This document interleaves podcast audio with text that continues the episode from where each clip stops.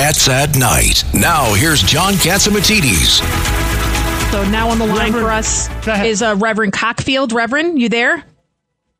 I'm here. I'm here. Reverend, Good we had- Good evening, rather. We had uh, uh, Bill O'Reilly on uh, the other day, and he says the black uh, reverends are not doing enough to to tell their people or advise their people that we need more law and order in our communities.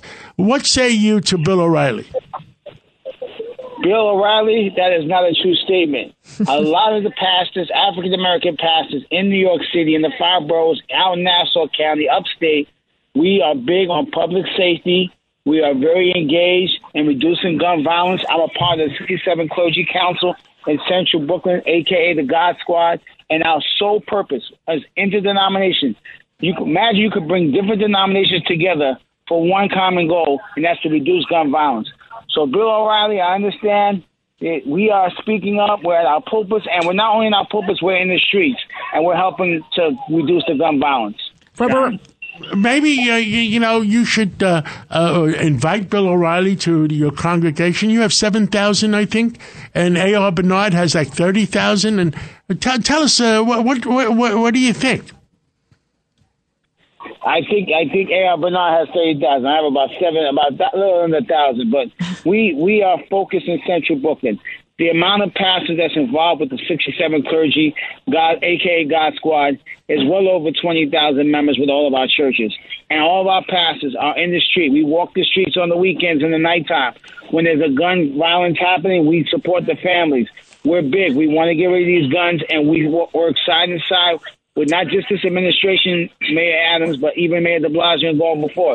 We're big on public safety. We have to get the guns off these streets. We got to get our young people in programming.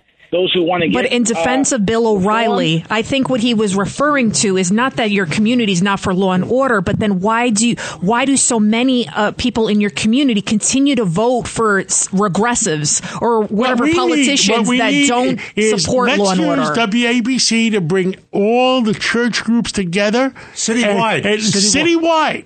And I'll invite him here into the studio. Let's have a a, a studio session about uh, with all the black pastors and say, let's keep New York safe.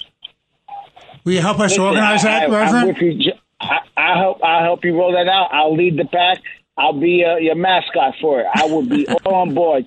We have to have the conversation. We have to push the envelope, and we have to get our streets back. Too many, too many black, too many black and brown kids have died from from from these guns, and it's not from guns. Guns don't pull the trigger themselves. Is from bad people, people. pulling those triggers.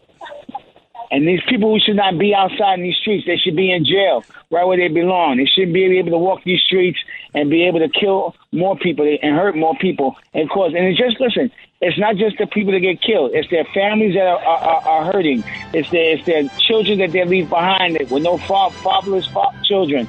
It's it's a ton of people being affected by not having stronger laws when it comes to if you want to commit a crime and you want to hurt people, you belong in jail. You do not belong in the streets of We New York agree. City or We New York agree. State. Reverend Al Cockfield, we're out of time, but I look forward to, to getting everybody together and, and, and citywide, and we're going to do this all together. It's Cats at Night on the Red Apple Podcast Network.